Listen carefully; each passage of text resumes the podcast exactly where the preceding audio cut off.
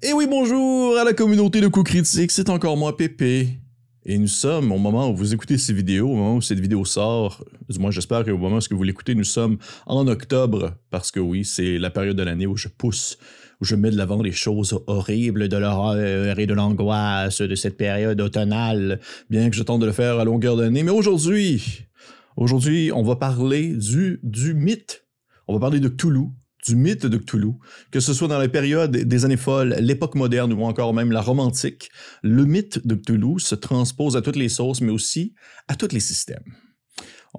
Que ce soit l'Appel de Cthulhu, que ce soit Trail of Cthulhu, que ce soit Cthulhu Dark, Cthulhu Hack, Mythos World, Liminal Horror, et j'en passe, l'univers de Lovecraft déborde dans la culture et il y en a tellement de jeux, de scénarios, d'accessoires, de produits qui sortent que parfois ça en vient difficile de suivre le tout et de dénicher en fait les petites perles que nous pouvons trouver ici et là. C'est pourquoi aujourd'hui, dans cette vidéo un peu top 10 mais pas tant top 10, je vous propose 10 scénarios ou mises en contexte selon comment est-ce que vous voulez voir ça, que j'ai particulièrement apprécié, qui surfent sur le mythe de Cthulhu dans sa plus large expression.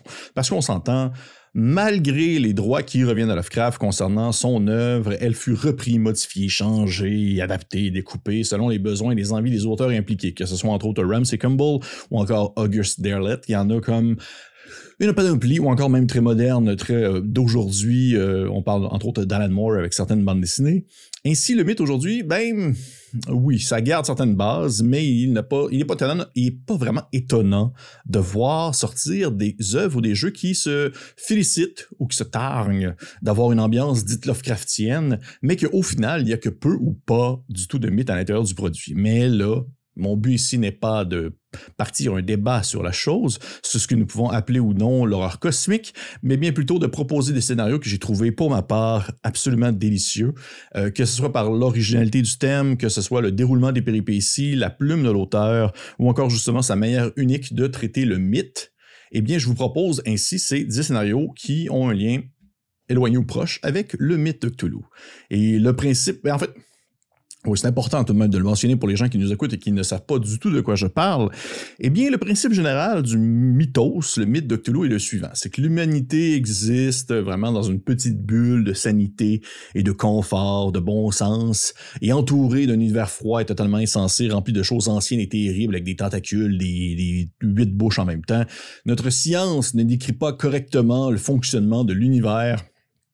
Et c'est vaut mieux pour l'espèce humaine de ne pas trop comprendre réellement ce qui se déroule de l'autre côté du rideau, parce que, dans le fond, c'est une bénédiction de ne pas le savoir, parce que de comprendre qu'est-ce qui se passe, l'horrible vérité de notre réalité, eh bien, ça va conduire à la folie. C'est que notre planète, eh bien... Elle est habitée par des créatures qui vivent dans l'ombre. Elle a toujours été influencée par ces dites créatures-là depuis toujours. Et nous, on vit inconsciemment de cette, on va dire, de cette seconde réalité terrestre dans laquelle il y a bien sûr des créatures, des cultistes qui tentent de les éveiller et bien sûr des gens, peut-être comme vous, qui tentent de les arrêter. L'horreur cosmique, aussi communément connue justement sous le nom de horreur Lovecraftienne, est un sous-genre d'horreur qui va beaucoup mettre l'accent sur l'inconnaissable, l'incompréhension, la psychologie des personnages, plutôt que sur le gore, sur la violence, sur l'effroi, sur le choc, sur le slasher. C'est vraiment... Les personnages vont souvent être théorisés, terrifiés par le futur, par les possibilités de la fin du monde. Il va souvent avoir des phénomènes inexplicables qui vont justement avoir une difficulté, qui ne vont pas avoir une forme, on va dire, anthropomorphisme. Là. Ce ne sera pas comme un loup-garou, un vampire ou un humain avec une tête de chef, quoi qu'il y en a, je crois. Mais bien sûr, plutôt des choses qui s'expliquent ou s'expriment mal et se présentent mal et que le simple fait de vouloir leur donner un contour, leur vouloir donner un sens, pourrait vous apporter dans la folie. Et voilà. Bon, ça ressemble un peu à ça. Donc, folie, créature de l'au-delà, fin du monde, monstres, inexistence humaine, etc. Vous pouvez aller voir sur les différentes pages. Il y a plein de pages Internet qui parlent du mythe de Cthulhu et sur le genre, l'horreur cosmique, l'horreur qui vient de loin. Et c'est quelque chose que j'apprécie énormément. Ça doit être dans mon top 3 de mon type d'horreur préféré avec genre l'horreur folklorique. Et c'est ça. Fait qu'en gros... Ça ressemble un peu à ça. C'est sûr que là, j'ai vraiment dit des grosses bases. Ça se peut que je me sois aussi trompé à quelques endroits, mais ça vous donne une idée un peu de le mood, ses santé mentale, etc. et tout ça. Fait qu'on va commencer ici avec mon numéro 10, le scénario, le 10e scénario de ma liste, qui, comme une fois je le rappelle, ce n'est pas nécessairement un top 10 dans le sens que le 10e n'est pas nécessairement plus poche que le 3e selon moi, c'est vraiment plus une ordre un peu mis aléatoirement, sauf peut-être un ou deux que je me garde le plaisir de vouloir vous expliquer pourquoi. Donc on y va avec le numéro 10. Et je commence à perdre ma voix. On y va avec La folie des ancêtres. La folie des ancêtres qui se trouve dans Les secrets du Kenya pour la 6e édition de l'Appel de Cthulhu. Donc, petite mise en contexte, les investigateurs, à la demande d'un de leurs amis qui est professeur à l'université Miskatonique, se rendent en Afrique au Kenya pour enquêter sur de mystérieux accidents qui endeuillent un site de fouilles archéologiques. Là, ils ont été trouvé plutôt des os qui remettent en cause tout ce que le milieu scientifique a pu émettre concernant l'évolution de l'homme, et bientôt il s'avère que les os n'appartiennent plutôt à des ghouls, des créatures qui vivraient sous la terre et qui, dans le contexte du continent africain, sur le continent africain, ou plutôt sous le continent africain, auraient des gigantesques cités souterraines dans lesquelles ils élèvent les humains comme du bétail pour les dévorer éventuellement. Ils sont des milliers et des milliers à vivre ainsi sous terre, et il n'est pas question que le secret de leur existence ressorte pour pouvoir, disons, être expliqué au grand jour. Fait que les investigateurs, en quelque sorte, doivent, oui, survivre à cette rencontre, mais aussi s'enfuir, parce qu'ils vont être éventuellement capturés par les ghouls et emmenés dans les profondeurs, les tréfonds souterrains du continent africain. C'est un scénario que j'apprécie beaucoup parce que, de un, Les secrets du Kenya est un livre fichement bon. J'allais être encore plus vulgaire. C'est un livre qui est vraiment super bien apporté, bien expliqué sur la réalité des années 30, on va dire dans le contexte d'une partie de l'Appel de Cthulhu. On s'entend, c'est pas un livre d'histoire, c'est pas une encyclopédie, c'est pas un livre sur l'étymologie ou l'anthropologie, là, c'est vraiment pas ça. Et ainsi, il y a vraiment plusieurs outils à l'intérieur qui permettent de pouvoir permettre à un DM, un maître de jeu, un gardien, un juge, d'émuler des aventures sur le continent africain.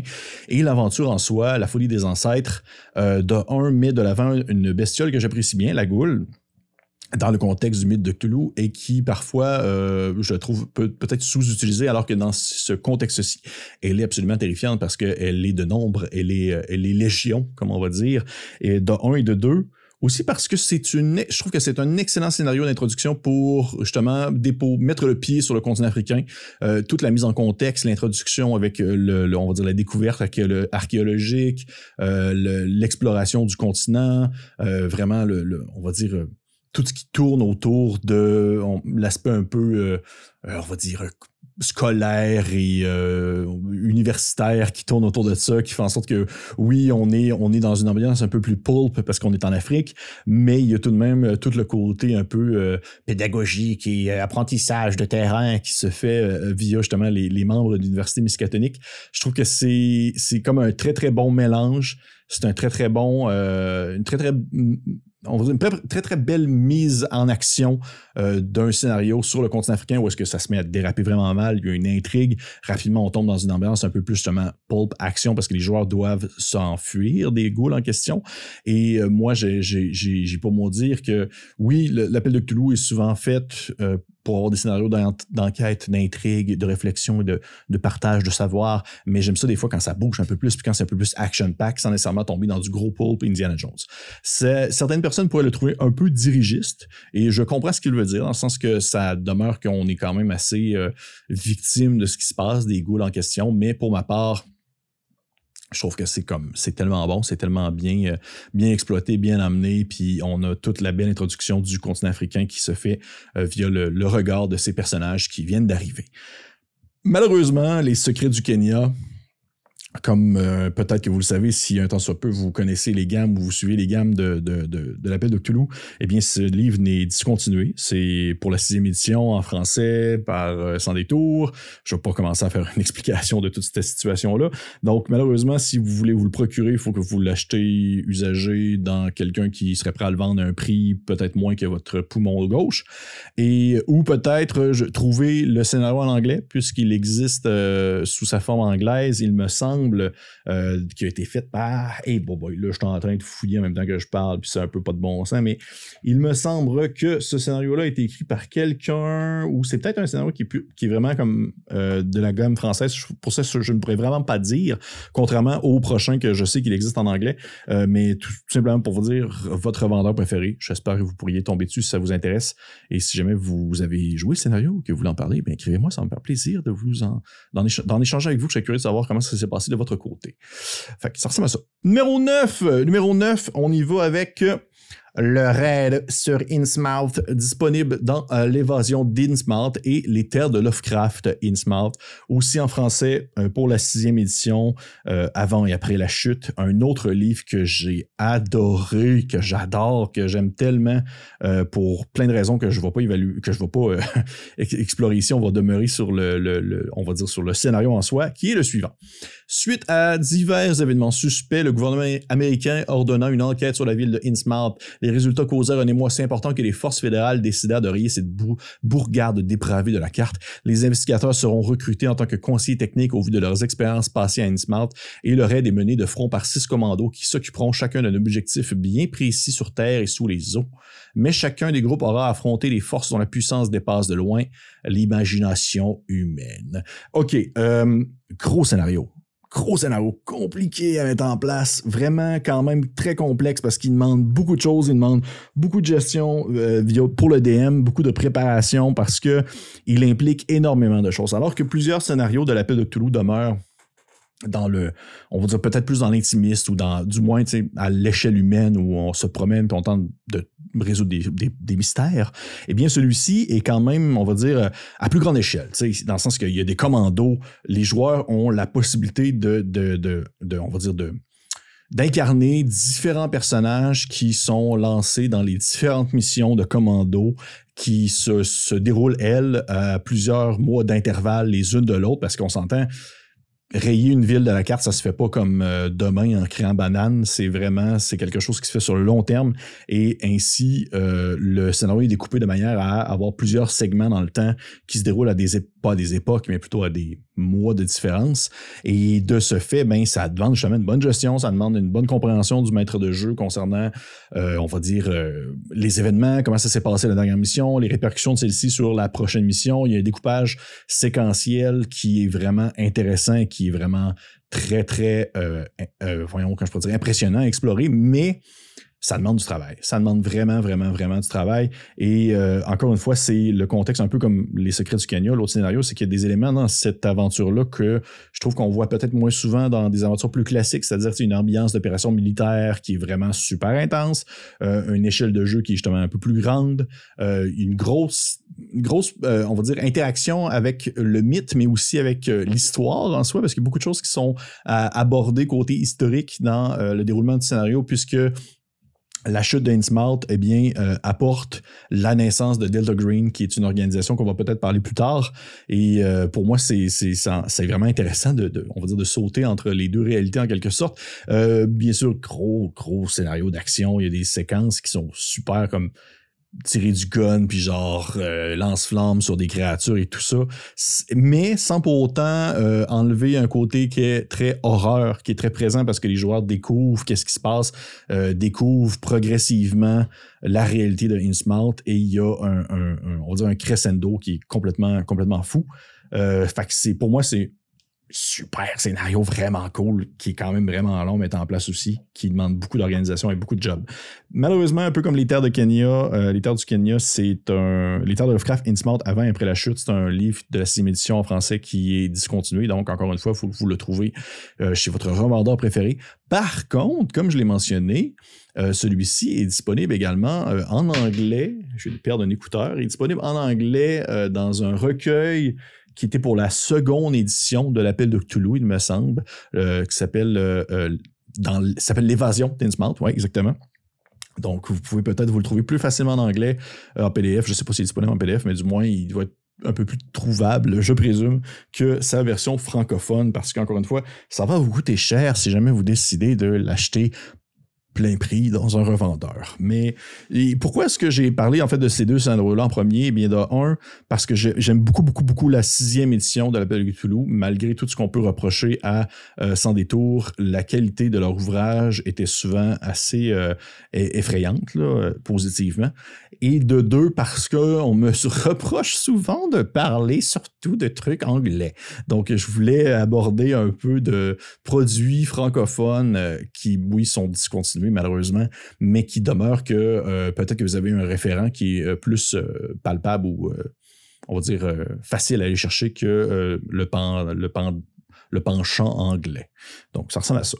Numéro 8, là, on saute dans l'anglicisme, bien sûr. Il s'agit de Curse de Hal Smith pour la 7e édition de l'Appel de Cthulhu. Petit synopsis. Dans la ville moderne de Ellisbury, Massachusetts, un groupe de vétérans militaires a une vie merveilleuse. Ils ont des carrières, des mariages, des familles et des enfants. Ils ont laissé tout ce qui a pu leur arriver de mauvais dans le passé en arrière. Mais maintenant, une femme étrange les observe. Elle le fait depuis un certain temps et ils ne l'ont pas juste remarqué. Vous ne vous souvenez probablement pas d'elle, mais elle se souvient de vous. Et ce qu'elle va, dans le fond, elle va tout vous prendre, en commençant par cette famille que vous vous êtes construite avec le temps. Curse est un scénario d'introduction pour des gens qui ne connaissent pas beaucoup, je dirais, le mythe de Cthulhu. Et pour les gardiens aussi, peut-être, qui ne connaissent pas de temps, parce que c'est pas quelque chose qui va vraiment aller dans le profond, deep lore, deep connaissance Lovecraftienne. C'est vraiment pour des gens qui ne connaissent pas justement ça, mais qui ont tout de même, on va dire, une bonne accroche pour les scénarios d'horreur, parce que c'est vraiment un scénario qui est intense. C'est intense, c'est horrifique, c'est difficile parfois même. C'est de l'horreur moderne de type, là, c'est intéressant parce que j'ai vu le terme en ligne, j'ai fait crime, c'est bien trop vrai. C'est de l'horreur, on va dire, familiale. C'est-à-dire que ça va venir toucher un noyau d'une famille. Tu sais, alors que le raid de sur Innsmouth était vraiment à grande échelle, là, on est vraiment plus dans le personnel. On est dans l'horreur familiale qui va venir toucher une famille complète, ou dans ce cas-ci, des familles, de gens qui sont interreliés entre eux. On peut prendre des exemples de Hereditary, par exemple, Babadook, ou même Us, ou Ring, The Ring. C'est de l'horreur qui va venir justement bouleverser la vie de famille d'un regroupement d'hommes et de femmes qui ont peut-être commis des choses par le passé qu'ils le regrettent. Et pour vrai, et ça aussi, je suis d'accord de l'avoir vu pour l'avoir fait jouer, puis j'ai vu aussi d'autres personnes qui ont vécu la même expérience que moi à ce niveau-là. Il y a vraiment des moments dans ce...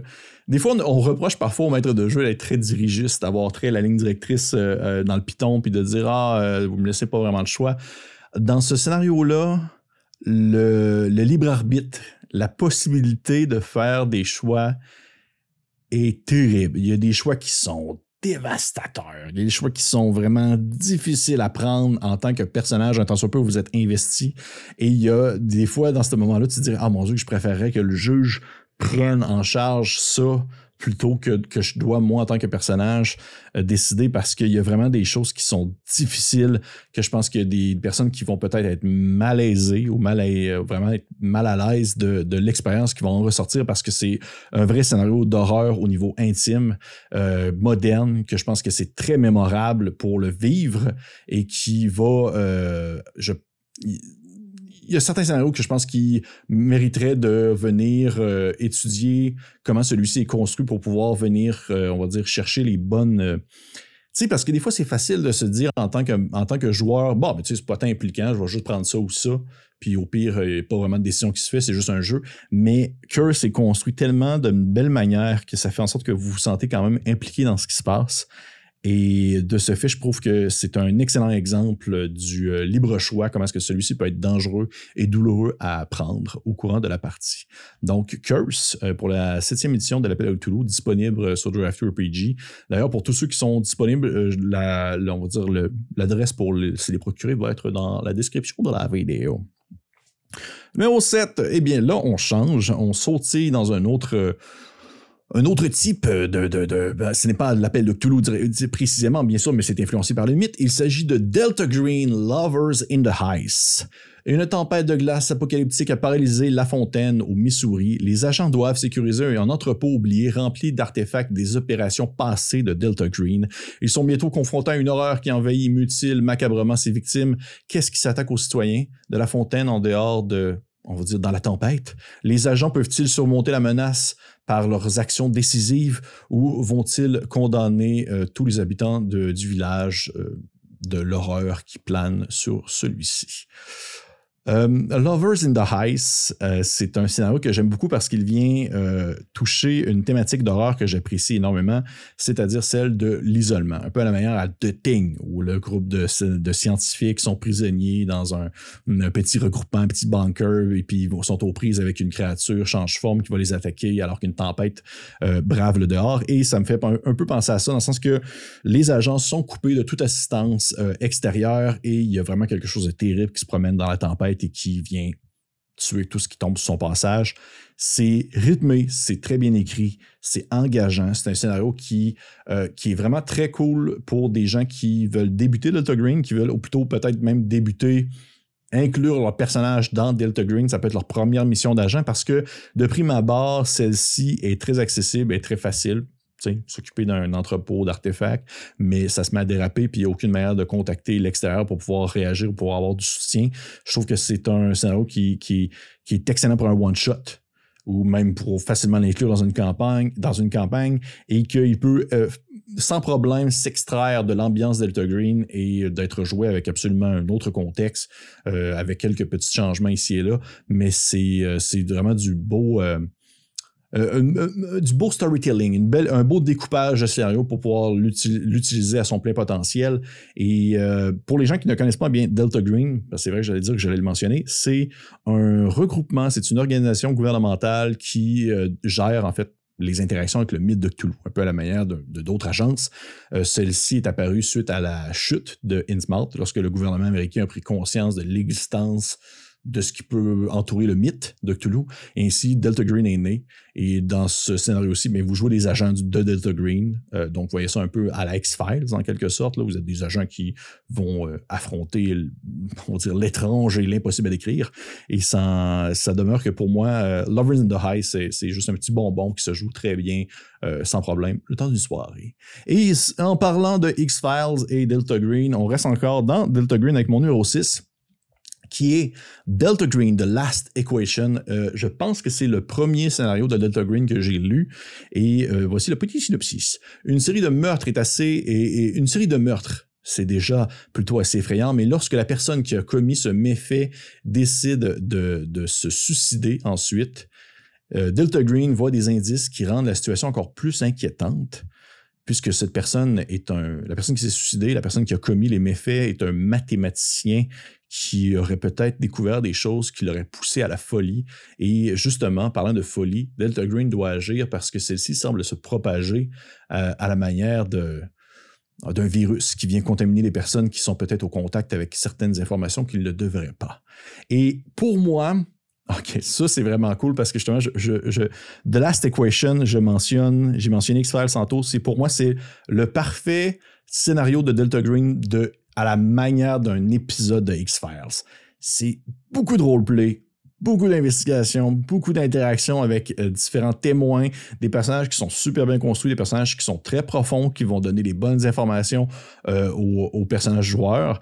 Et ceux-ci doivent justement décortiquer, comprendre, trouver les indices, essayer de remonter le fil des événements pour finalement trouver la source de ce mal, de cette problématique qui est vraiment présentée. Pour moi, c'est comme un épisode d'X-Files. J'ai lu le scénario, j'ai fait genre « shit ».